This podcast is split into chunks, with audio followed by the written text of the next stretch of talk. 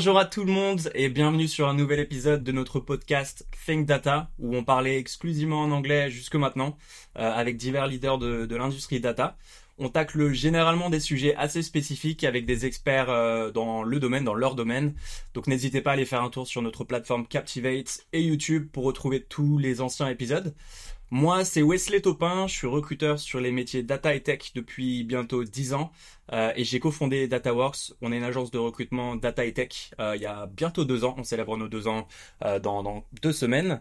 Euh, Aujourd'hui, pour bien lancer notre premier épisode en français, je retrouve Valentin Maes Desaguer, euh, fondateur de STK Data. Euh, Valentin, je te côtoie depuis bientôt trois ans. Je regardais notre historique sur LinkedIn. Premier message, je crois que tu m'as envoyé en, en, janvier 2020. Euh, donc bienvenue euh, à notre podcast et peut-être je te laisse euh, te présenter. Ça marche. Bah déjà, merci. très content de faire le premier épisode. Alors, du coup, c'est le début d'une grande aventure pour cet épisode en français en tout cas, même si déjà en anglais ça existe depuis un certain temps. Et non, je savais pas que ça faisait trois ans que qu'on se connaissait. Tu vois, j'ai l'impression que c'était beaucoup plus court, mais mais en effet, ça. euh, du coup, pour me présenter euh, rapidement, moi c'est Valentin, j'ai 32 ans. Euh, il y a un an et demi, j'ai euh, fondé STK Data, qui est une agence data spécialisée, pour les PME, les associations et les startups. Et nous, on fait ce qu'on appelle, alors c'est nos mots à nous, mais la data activable. Ça veut dire qu'on utilise la data pour créer des projets qui ont un impact assez rapide sur le business de l'entreprise. Ça veut dire qu'on n'est pas sur des projets qui vont durer 2-3 ans, mais vraiment des projets qui sont rentables euh, pour l'entreprise et pour le client. C'est important de parler du client euh, en 2-3 mois. Et euh, avant ça, euh, du coup, ça fait euh, à peu près une dizaine d'années euh, que je travaille, je travaille dans le monde de la data, que ce soit en tant que prestataire ou en interne, dans des petites structures, dans des grandes structures. J'ai bougé pas mal. Et euh, dernière petite chose euh, pour pas trop m'étaler, euh, je suis aussi beaucoup dans la formation. Euh, via deux, deux choses, enfin deux choses totalement différentes que je fais. Je suis mentor sur le site Open Classroom qui euh, forme euh, des data, c'est un petit data analyst, mais beaucoup sur la reconversion. Et je suis aussi intervenant scolaire à la fac de Lille, parce que je suis lillois, mmh. sur des formations de bac plus 2 à bac plus 5. Top. Merci de ton intro et on aura l'occasion de s'éteindre un peu plus sur, certains points. Je, suis sûr. Du coup, au global, l'idée c'est de, de, focaliser cet épisode sur euh, ton aventure entrepreneuriale, l'aventure entrepreneuriale dans le monde data, euh, peut-être au sens large, euh, tes réussites, tes déceptions, tes insights euh, de, de, du parcours. Euh, et surtout, comme on s'est dit en amont, on a pas mal de parallèles. On a tous les deux créé finalement une société dans le monde de la data moi dans le recrutement, donc pas pas forcément hands-on et technique. Euh, toi beaucoup plus hands-on, beaucoup plus euh, du coup data. Euh, donc j'hésiterai pas à rebondir sur tes réflexions avec peut-être ma propre expérience. Euh, et du coup je me suis dit pour bien commencer, euh, première question globale et, et, importante. Pourquoi est-ce que tu as fait le choix de lancer ta propre société? Et, et en question de suivi, comment tu te démarques? Quelles sont tes best practices pour sortir du lot? Ça marche. Euh, une bonne question pour commencer. Euh, alors, STK Data, c'est, en fait, c'est, ça arrivait un peu naturellement. Je, ça fait longtemps que je savais que je voulais créer quelque chose, pas pour, euh, pas pour avoir le luxe de créer quelque chose, mais je sentais euh, que le monde de la data, c'est un monde qui évolue rapidement et que forcément les solutions euh, qu'on a aujourd'hui euh, ne seront pas les meilleures solutions pour demain. C'est un constat que j'avais fait il y a maintenant euh, 5-6 ans et euh, à cette époque je travaillais beaucoup dans des grands groupes. J'ai travaillé pour Cofidis, j'ai travaillé pour Yves Rocher, j'ai travaillé pour Match et dans ces groupes-là, la data c'est un peu au cœur de toutes les stratégies. c'est la data qui détermine les décisions, qui va déterminer le budget. Voilà, vraiment la data au centre. Et euh, à un moment, j'ai fait le pari de rejoindre une plus petite entreprise, une, PME. Euh, c'est un, clairement, c'est un site de pétition en ligne. Et je me suis rendu compte que euh, dans, dans cette entreprise, euh, alors que c'est une boîte qui génère énormément de data, en fait, la data était pas présente. J'étais le premier arrivé à faire de la data, alors que la boîte, elle avait plus de 10 ans d'existence. Euh, la data, ça leur paraissait un peu flou, ils comprenaient pas. Et voire même pire, ils en avaient peur. Et c'est vraiment un truc qui m'avait marqué. Ils avaient peur de la data euh, voilà, ils comprenaient, ils comprenaient pas grand chose à, l'époque. Et je me suis dit, bah, si eux réagissent comme ça, est-ce qu'il y en a d'autres? Est-ce que c'est un ovni et c'est tout? J'ai pas de chance pour moi, je suis tombé là-dessus, même si ça s'est très bien passé, hein, je suis resté trois ans. Ou est-ce que c'est euh, commun à pas mal de PME Et là, je me suis amusé à créer un club data, à échanger avec pas mal de, responsables, et je me suis rendu compte qu'au fait, les PME, on leur parlait pas trop, euh, les startups encore moins, et les associations, on, on oublie. Euh, la data, c'était vraiment très très flou. Et du coup, je me suis dit, bah là, il faut faire quelque chose pour eux et euh, je ne savais pas quel modèle. Est-ce que j'allais devenir euh, juste freelance? Est-ce que j'allais créer euh, un petit entreprise en mode auto-entrepreneur? Mais je me suis rendu compte rapidement que le sujet était très vaste. Pourquoi? Parce que, comme tu le sais, c'était dans la data, il y a eu une explosion, un mot, big data qui est sorti. Qui a fait parler de lui pendant, pouf, je sais pas combien de temps. Dès qu'on faisait limite, on faisait, on travaillait sur Excel, on faisait du big data. Enfin, vraiment, on en parlait tout le temps. Et euh, les PME, comment ils ont pris ça? Les PME, donc qui dit PME dit euh, une entreprise qui fait pas des, qui a pas des milliards de données euh, pour la grande majorité, qui fait, qui a un volume voilà de données un peu restreint, et ils se sentaient, ils se sentaient exclus de ce monde-là. Et euh, dès qu'on allait parler data pour eux, ils disaient toujours non non, soit je suis pas mature, soit j'ai pas les données suffisantes, soit j'ai vraiment pas envie de faire ça parce que ça me fait peur. Et là je me suis dit, bah si toutes les PME que je rencontre ils sont comme ça, c'est qu'il faut vraiment les aider. Et j'ai réfléchi, j'ai réfléchi longtemps, j'ai construit ma marque avec une, avec une agence data, du coup STK Data, qui a pour but, pour mission, il y en a plusieurs. Un, de parler tout simplement de la data avec les PME, euh, leur expliquer que ça peut être très utile pour eux. Et surtout, comme je te disais, euh, ah, on a eu la chance de, enfin, on a eu la chance. On a vraiment pris le temps de créer deux outils qui sont très importants. Un, on a créé notre propre audit, audit de détection de levée de croissance pour les PME. Ça veut dire que c'est euh, un audit qui nous permet de, un, récupérer les données de nos prospects, de nos clients, et de pouvoir identifier des levées de croissance. ce que nous on appelle des levées de croissance, c'est des, euh, des points faibles, des euh, points de douleur que l'entreprise a, qui, peuvent être réglés avec de la data. Et surtout, il y a un grand sujet, notre audit repère que des projets qui peuvent être rentables sous les trois mois. c'est vraiment un, gros sujet chez nous. Donc ça, on l'a développé et du coup, on le propose gratuitement euh, à nos prospects.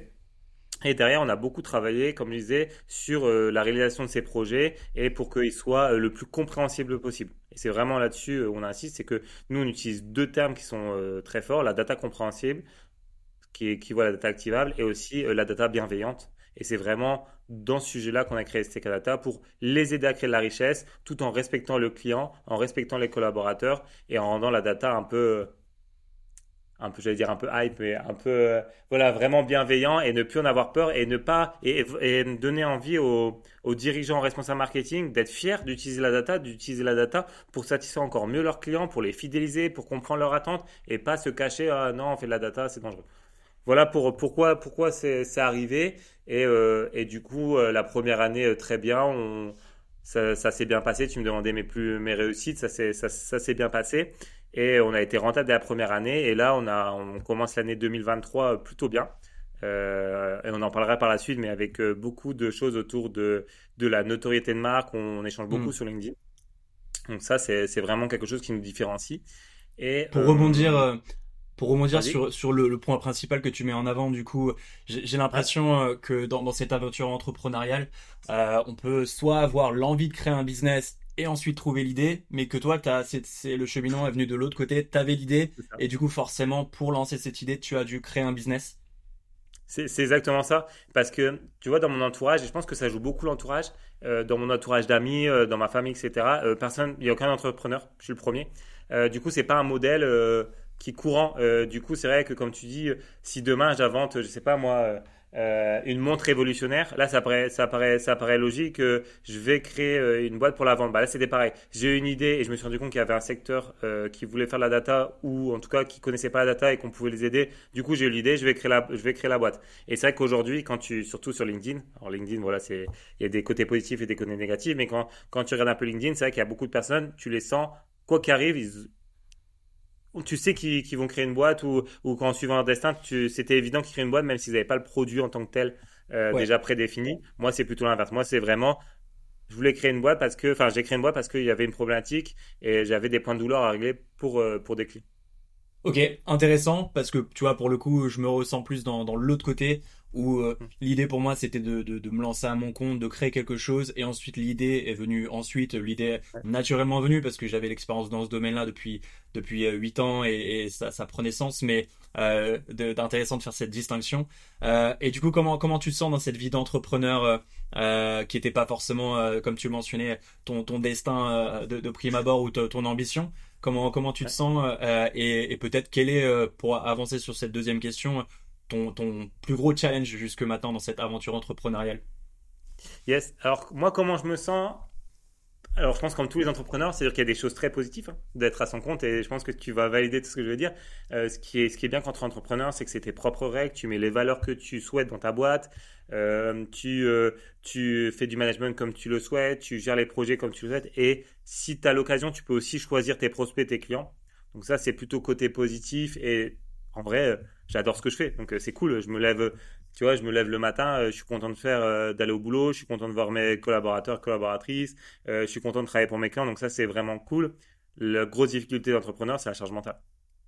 Et mm. ça, c'est quelque chose que j'avais pas pris en compte au début, qui a mis du temps à arriver parce que quand tu te lances en entreprise, au début, tu as ton premier client, tu es super content, tu fais ton premier devis, tu réalises, tu as ton avis client. Es, voilà, au début, tu es trop bien, tu es dans l'engouement. Et en fait, tu te rends compte qu'entrepreneur, du coup, tu as beaucoup de choses à gérer.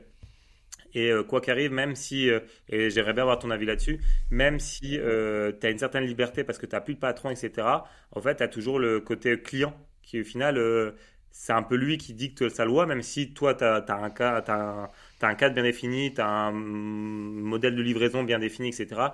c'est quand même le client qui, fait, la loi. Et du coup, tu n'es jamais vraiment, vraiment libre à 100%. Alors, je ne sais pas si tu es d'accord avec moi là-dessus, sur la charge mentale et sur la liberté du client.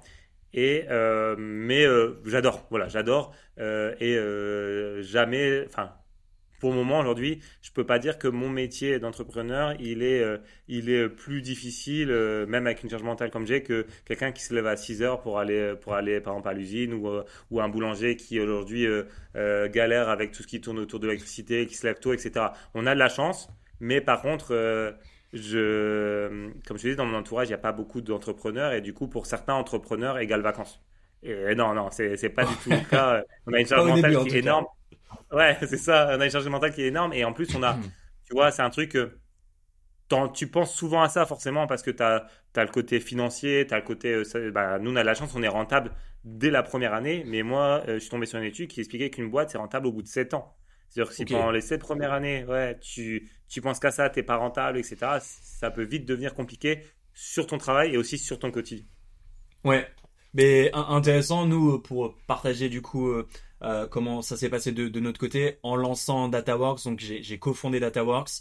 Déjà, je pense, euh, et peut-être là où, euh, cette charge mentale est divisée en deux déjà pour pour revenir sur ça où on, s'est donné en, termes de responsabilité on va dire en termes de points forts ok qu'est-ce que qu'est-ce que toi tu préfères faire qu'est-ce que toi tu préfères faire où sont tes tes faiblesses naturelles ou tes forces naturelles qui va gérer l'aspect RH l'aspect finance l'aspect payroll ce genre de choses et déjà je pense que c'est déjà une, une grosse facilité par rapport à cette charge mentale deuxièmement on a fait le choix dès le début de, de passer par je sais pas comment l'appeler, un organisme euh, qui gère notre back office euh, pour le moment. Donc on leur paye une petite commission et ils sont euh, spécialisés sur sur l'accompagnement de, de, de, de lancement de, de start-up dans le recrutement. Euh, si, si on m'écoute et quelqu'un que veut, veut une mise en relation avec plaisir, très, ils sont très très bons et ils gèrent pour nous toutes les, les aspects payroll, RH, taxes, imposition, tout ce qui est un peu moins fun pour qu'on puisse se focaliser sur euh, bah, ce qu'on a à faire dans le côté recrutement, le, notre travail.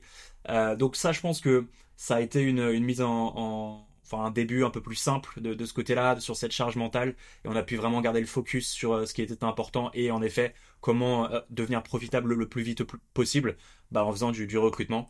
Euh, et un peu comme euh, comme toi, alors je, ne sais pas si on pourrait dire on a été profitable dès la première année, mais on s'est pas payé un salaire les les trois quatre premiers mois pour bah, pour lancer la, société ou pour l'instant on n'avait pas de de revenus et très rapidement on a on a pu aussi faire grandir la, la société.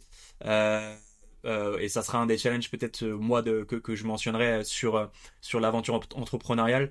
je pense c'est c'est vraiment faire grandir la, la société qui qui qui est compliqué finalement pour nous.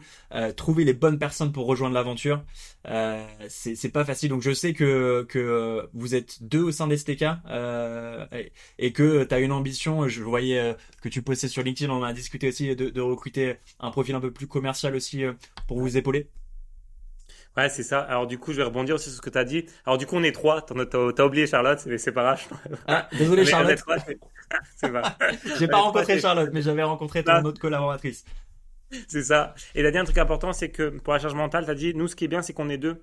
Et c'est vrai que moi, depuis le départ, euh, même si elle n'est pas fondatrice avec moi, il y a Noémie qui est, qui est là depuis le départ. Et on a vraiment deux profils totalement euh, ça s'appelle complémentaire. Et pour moi, c'est un des tips, les premiers euh, pour créer une boîte, c'est que soit il y a deux fondateurs et il faut vraiment que les personnes soient complémentaires. Je pense que c'est très dur de créer une boîte avec deux profils qui se ressemblent, qui sont identiques parce que du coup, euh, chacun va avoir les mêmes forces et les mêmes faiblesses.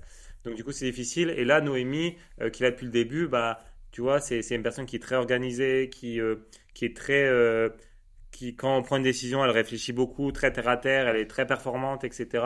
Et au contraire, moi, tu vois, je suis plus quelqu'un qui, ça a besoin de ça bouge, je veux vite prendre des décisions, euh, je veux jouer un peu ce qui va se passer en avance, etc. Et du coup, le fait qu'on a deux profils totalement différents avec Noémie, bah, du coup, on arrive à, à jouer chacun de nos forces et de nos faiblesses pour pouvoir grandir.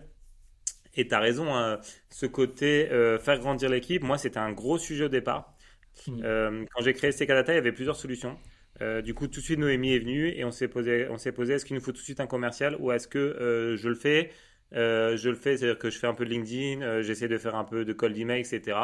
On a commencé comme ça pour trouver notre premier client. Après, on en a trouvé un peu plus. Du coup, j'ai dû commencer à produire. Alors qu'à la base, je voulais pas produire, je voulais faire que la partie commerce, mais voilà. Du coup, j'ai produit. Aujourd'hui, j'ai toujours pas de de commercial. On est en train d'en chercher un justement. Mais tu vois, une question se pose sur euh, ce qu'on va appeler l'hypercroissance. Ça veut dire que si demain euh, je recrute un commercial et qui cartonne, qui me rappelle même plein de nouveaux clients parce que euh, bah, STK Data pour le moment, si vous allez voir nos avis clients, etc., nos vidéos, vous allez voir, on apporte beaucoup de valeur à nos clients. Donc on est sûr de notre, de notre valeur. S'il nous ramène plein de clients, bah, derrière, il faut qu'on puisse produire.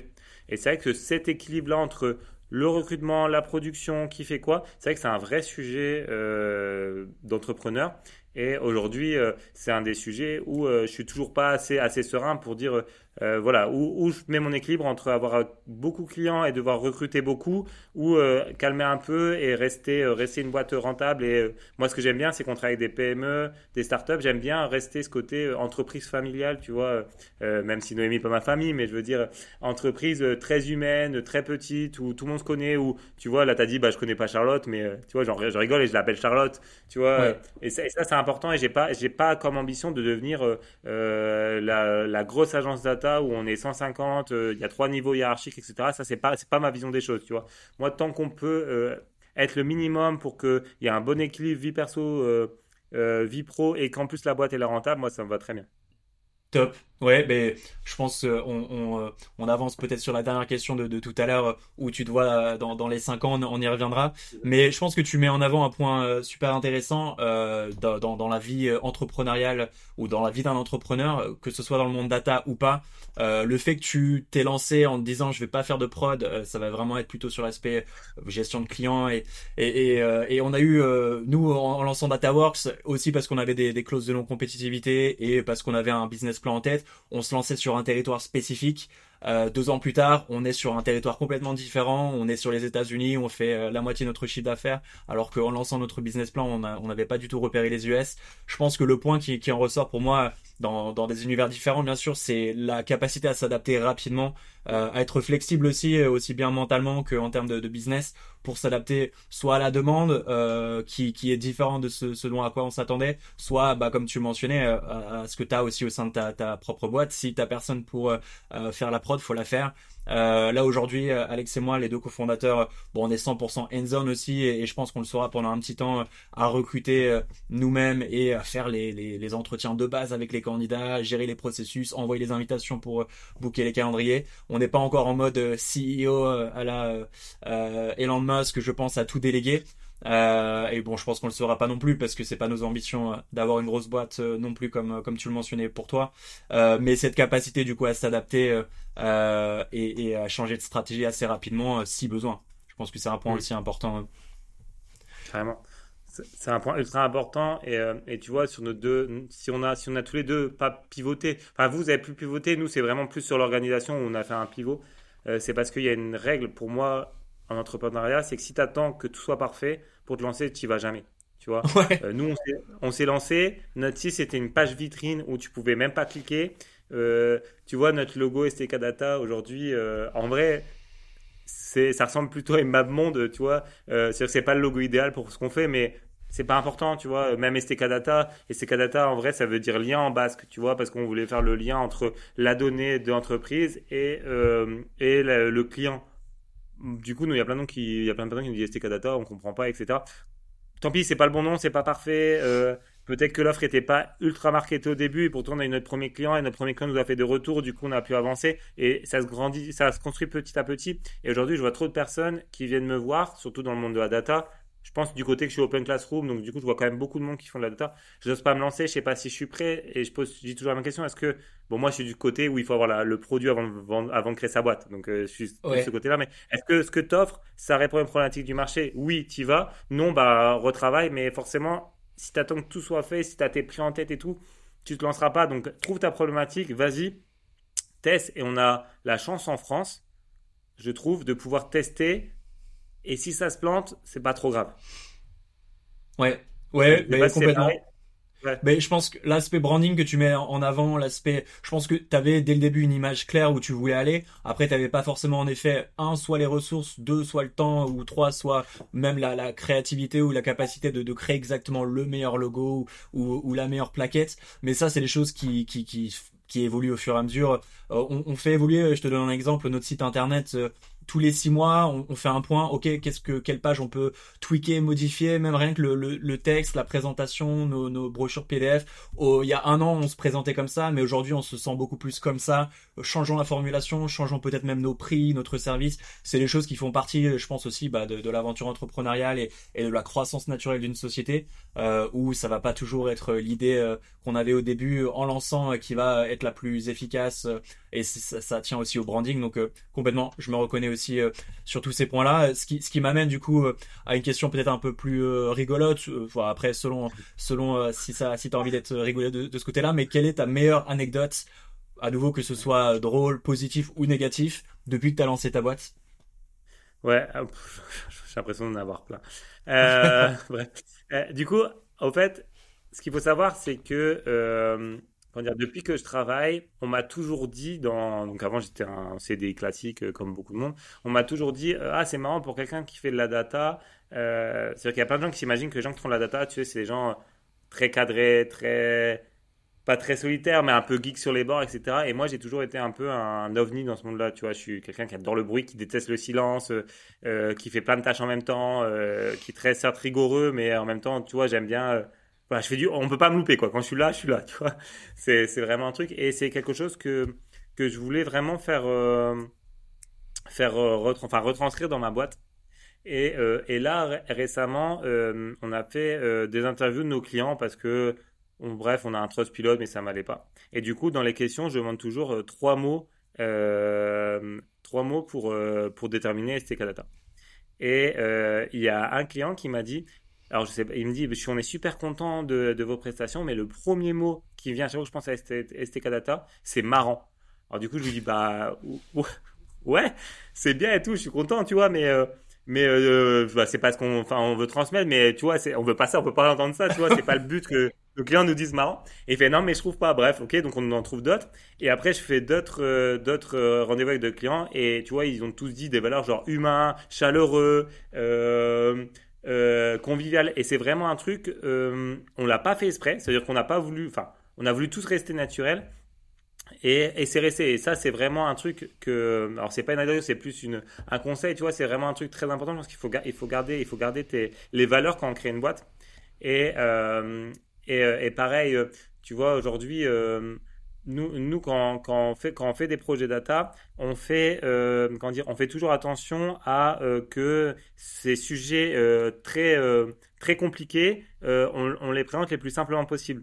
Et on a fait, pour un prospect, on a fait un audit, donc il est venu, il a fait son audit gratuit, on lui présente, et c'était, et pour le coup, c'est un business un peu particulier, c'était très, très, très, très compliqué le faire. Et à la fin de la présentation, on a eu un retour du client qui nous a dit, bah, au fait, ce que vous faites, c'est pas compliqué du coup, pourquoi je passerai par vous?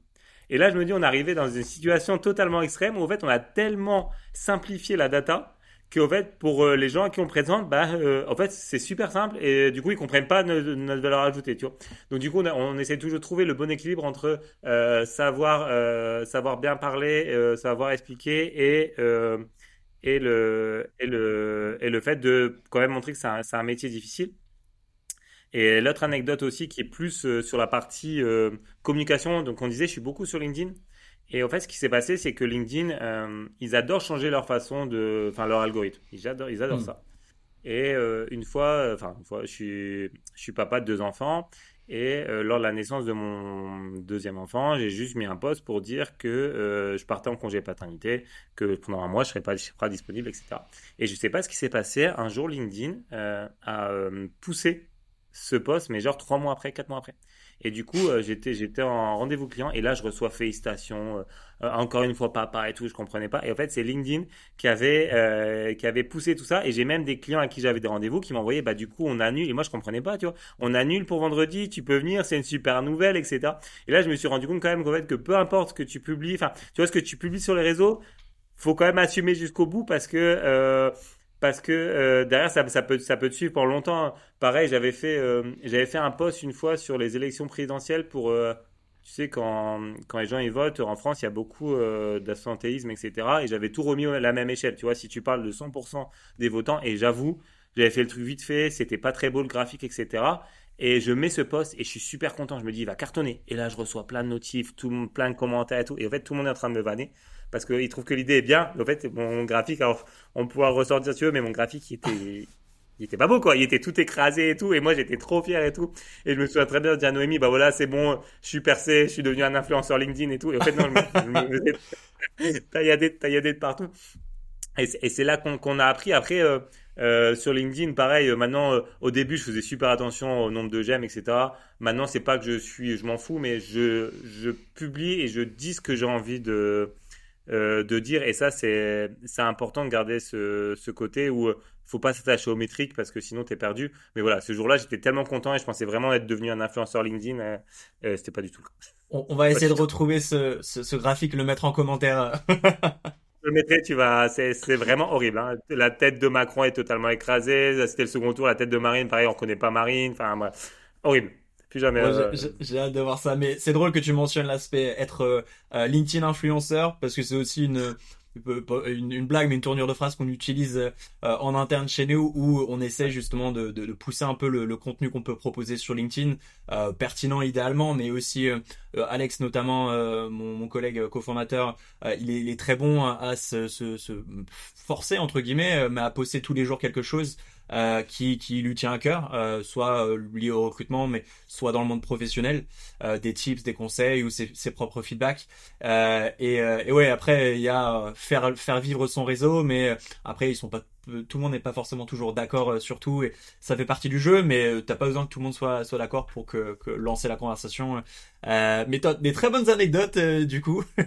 J'ai apprécié le fait que tu Dis-moi, dis-moi. Pour rebondir à ce que tu dis, il faut pas, euh, faut pas que tout le monde soit d'accord avec vous, avec, euh, t'as dit avec vous. Tu vois, moi, ça a été un vrai sujet, ça, au début. Ça veut dire que moi, je, fais partie des gens, tu sais, qui, euh, plus maintenant, mais avant, voulaient absolument que tout le monde les aime bien. Je voulais vraiment tout le monde m'aime. C'est un truc, je... alors que c'est pas possible en vrai. Il y a des gens qui doivent me détester, il y a des gens qui vont juste entendre ma voix, ils vont dire non mais lui c'est pas possible, je veux pas l'écouter. Euh, mais ça avant j'avais du mal, tu vois. Et c'est ce qui m'a bloqué au début. avant, il y a longtemps, avant de créer CK Data, moi je voulais déjà publier sur LinkedIn euh, dès le départ des sujets data et tout. Et je me suis dit ah bah non, s'il y a quelqu'un qui est pas d'accord avec moi, j'ai pas envie, j'ai peur, etc. Et c'est vrai ce sujet de euh, bah, on peut pas plaire à tout le monde et, euh, et c'est comme ça parce que c'est comme ça dans la vraie vie mais même même avec mes je me souviens très bien je passais des entretiens pour recruter euh, bah, à l'époque c'était pour bah, pour STK Data d'ailleurs. Euh, je recrutais quelqu'un l'entretien ça se passait pas bien c'était pas la bonne personne je me dis ouais mais je veux dire non mais elle va pas m'aimer et tout. Enfin tu vois c'était vrai ouais. ça a vraiment été un sujet longtemps chez moi maintenant plus du tout. Euh, c'est les gens qui m'aiment bien ils m'aiment bien les autres bah tant pis c'est comme ça et ça fait partie du jeu. Euh, mais il faut et voilà ici un, comme euh, pour l'entrepreneur l'entrepreneuriat si un jour vous voulez vous lancer à, publier sur LinkedIn le truc le plus dur à faire c'est juste cliquer sur envoyer et après vous verrez bien. Et le pire des choses qui peut vous arriver c'est qu'il soit pas vu s'il il est vu par des gens qui ne sont pas d'accord avec vous, ils vont le mettre en valeur. Il y a d'autres personnes, enfin, à part si vous êtes vraiment extrémiste, sinon, euh, l'idée que vous partagez, il y a bien d'autres personnes sur Terre qui la partagent. Ouais, l'idée de, il n'y a pas de mauvaise publicité, mais à nouveau, comme tu le dis, euh, à moins que tu es extrémiste dans, dans ta pensée et confrontationnel, euh, bon, après bon, c'est du common sense de, de ce côté-là. top, des, des, très bonnes anecdotes. du coup, en, en, mode plutôt fast round, quelle est ta prédiction ou ta, ta tendance numéro une euh, que tu peux avoir en tête qui, qui est à venir dans, dans le monde de l'industrie data euh, qu'est-ce qu'est-ce que euh, à quoi va ressembler le, monde data pour toi euh, à l'avenir? Ouais alors c'est une bonne question parce qu'il y a 5 ans, je m'étais planté totalement. il y a 5 ans, quand on m'a posé cette même question, on m'a dit ta vision en 5 ans? J'ai dit bah dans 5 ans, sincèrement, c'était l'explosion des, des, data scientists. Je me suis dit bah voilà, le métier de data scientist, c'est le métier le plus sexy qui va arriver, comme tout le monde disait, ça va cartonner, etc. c'est ça, euh, tu vois, c'est parti. Euh, euh, du coup, c'est vraiment l'avenir. Et au final, on se rend compte qu'aujourd'hui, alors toi, tu peux encore plus en parler que moi, mais le métier pur data scientist, au fait, tout seul, ça sert à rien. C'est-à-dire qu'il faut forcément avoir des data engineers, des data analysts, des data scientists, etc. Et c'est quelque chose que j'avais pas vu pour moi. Tu vois, le métier de data scientist, ça allait devenir, au fait, ce métier-là qui allait réunir toutes les compétences. Et on allait s'appuyer sur sur, euh, sur ce profil. Et aujourd'hui, c'est plus le cas. Euh, du coup, ce que je vais dire, je vais bien le prendre avec des pincettes et je sais que dans 5 ans, tu ressortiras la vidéo pour dire, au fait, il avait raison cette fois-ci. Euh, moi, ce que je vois sur la partie data et notamment avec tout ce qui tourne autour de, de l'IA, etc., c'est qu'aujourd'hui, ce côté technique, c'est-à-dire ce côté créer des algorithmes, etc., il va être encore simplifié, tu vois. Euh, ça veut dire que euh, créer des algos euh, qui vont permettre de prédire des choses, qui vont permettre de segmenter, ça va pas être fait automatiquement, mais en tout cas, ce sera pas la plus-value des meilleurs profils data. Aujourd'hui, on, y est encore. Hein. Aujourd'hui, tu vois, on a des compétitions Kaggle où on récompense celui qui a la meilleure prédiction, etc. Ça, je pense que demain, c'est un truc qui ne va plus exister parce que euh, l'IA va tellement être fort qu'elle va, pouvoir nous aider là-dessus. Par contre, les profils qui vont se sortir, c'est pour moi deux types de profils. Les profils qui vont être capables de nettoyer euh, bien les jeux de données, de bien comprendre l'aspect métier. Euh, vraiment qui vont être là pour prendre une base de données, la transformer pour répondre à une vraie problématique premier métier qui va cartonner. Et deuxième métier, les personnes qui vont être capables d'interpréter. C'est-à-dire qu'aujourd'hui, on va tellement être bouffé par de la data, par de l'IA, qui est très bien, parce que comme je dis toujours, moi, la data, si la personne qui veut l'utiliser est bienveillante, elle peut faire que du bien. Et, tu vois, pour l'anecdote, alors c'est une avant-première que je te donne, on va mmh. lancer bientôt une campagne de qu'est-ce que serait le monde s'il n'y avait pas de data. Tu vois? Et aujourd'hui, moi, j'entends plein de personnes qui disent Ah, la data, euh, euh, vous, vous, êtes dans notre vie privée, etc. On peut avoir ça, on peut avoir ça. Mais ces mêmes personnes, ils sont super contents quand ils ont une pub ultra ciblée qui correspond à ce qu'ils veulent rechercher et au final ils passent à l'achat et aujourd'hui ils comprendraient pas qu'on leur propose euh, un truc qui a rien à voir avec eux. Bref. Du coup, on va être entouré d'IA, entouré d'un univers très très technique et, euh, et, du coup, ce qui va être très important, c'est avoir des profils qui vont être capables d'expliquer, de simplifier, de pouvoir expliquer pas qu'aux entreprises, mais même aux particuliers, parce que la data va arriver dans le monde, de, dans le monde des particuliers à grande échelle, de pouvoir expliquer pourquoi on était ciblé pour telle pub, euh, pourquoi la data elle fait ça, et on va avoir besoin sur les cinq prochaines années avoir un grand, tu vois, j'ai envie de dire une quête de sens, tu vois, qui va un peu avec le mood aujourd'hui sur tout l'univers en France, je veux dire. Tout le monde est en train de chercher sa quête de sens et la data va en avoir besoin. Et l'autre euh, chose que je vois, c'est sur le côté écologique. C'est-à-dire qu'aujourd'hui, euh, la data, euh, ça pollue. Ça pollue parce que du coup, on fait des algos. Alors, tu vois, nous, c'est un vrai, c'est un sujet chez nous. J'ai dit un vrai sujet. C'est un sujet chez nous d'essayer, tu vois, à chaque fois qu'on crée des modèles, de prendre le moins de variables possible, de faire le temps de traitement le moins long pour limiter notre impact là-dessus. Mais on va pas assez loin et je pense que ça va devenir un vrai sujet. la data et l'écologie. Un, comment réduire l'impact de l'impact carbone des, des data et comment la data peut, peut aider ce monde-là. Ce monde tu vois, nous, on accompagne des associations qui sont pour l'environnement. On leur fait, euh, on leur fait des, des algos pour identifier les meilleurs profils pour devenir donateurs, mais aussi on, on va les aider pour, pour créer des algorithmes qui vont pouvoir aider à identifier euh, des arbres, je vais dire des bêtises, mais des arbres qui sont pas en bonne santé, des zones où là on sait qu'il va manquer d'eau, comment on peut faire, etc. Parce que l'eau va devenir un gros problème aussi, je pense. Donc voilà, donc la data aura son, son, son rôle à jouer sur euh, la révolution euh, écologique qui est en train de se passer. Euh, voilà ce que, ce que j'ai envie de dire sur, sur la data. Ok, bah rendez-vous dans 5 ans pour valider si oui ou non ces prédictions se, se réalisent. Euh, ce qui m'amène à ma dernière question euh, de, conclusion, la question, on va dire, typique qu'on pose à un entrepreneur. À quoi ressemble ta boîte dans 5 ans? Ouais. Alors, ma boîte dans 5 ans, il faut savoir que pour les personnes qui me connaissent sur LinkedIn, euh, j'ai fait une vidéo de présentation de la de l'agence. Tu pourras la regarder si tu veux. Et au fait, à la fin de cette vidéo, on a fait un montage et je saute en parachute. Ok, je saute en parachute, mais c'est totalement un montage. Bref. D'ailleurs, euh, euh, big up à Thomas, le vidéaste qui a fait, qui a fait ce montage, etc. Et euh, à la fin de ce, montage, je me suis dit dans ma tête, j'ai un plan dans 5 ans, et si, si ça marche, en fait, cette vidéo qu'on a fait sur fond vert, je la refais en vrai. Ok, donc si, si ce que je vais te dire là, c'est-à-dire que je m'engage à faire un saut en parachute filmé pour STK Data. tu pourras mettre la vidéo si tu veux en description. c'est tout à la fin. Du coup, moi, ce que je vois dans 5 ans, enfin, ce que j'espère, ce qui aujourd'hui me donne raison, c'est que euh, je veux devenir l'agence avec un LA majuscule, on va dire si on veut l'écrire un peu bizarrement, mais vraiment l'agence euh, de référence pour les PME. C'est vraiment quelque chose qui, qui, me tient à cœur. Ça veut dire que aujourd'hui, le marché d'agences data, il y en a plein. Tu vois, j'en ai cité quelques-uns. On va voir Kiss The Bread, euh, qui est juste à côté de chez nous, qui va être, euh, qui va être fort sur tout ce qui tourne autour euh, des filiales ou, des, entreprises qui ont des succursales, etc. Ils vont être très forts là-dessus. On va avoir du Synesis qui va être très fort sur la qualité des données. Nous, notre grande particularité, c'est qu'on est très fort sur la data activable et sur les PME. Et mon souhait, dans 5 ans, c'est de devenir vraiment la référence sur ce sujet-là. C'est-à-dire que dès qu'on a une PME, qu'on pense data, on pense à STK Data.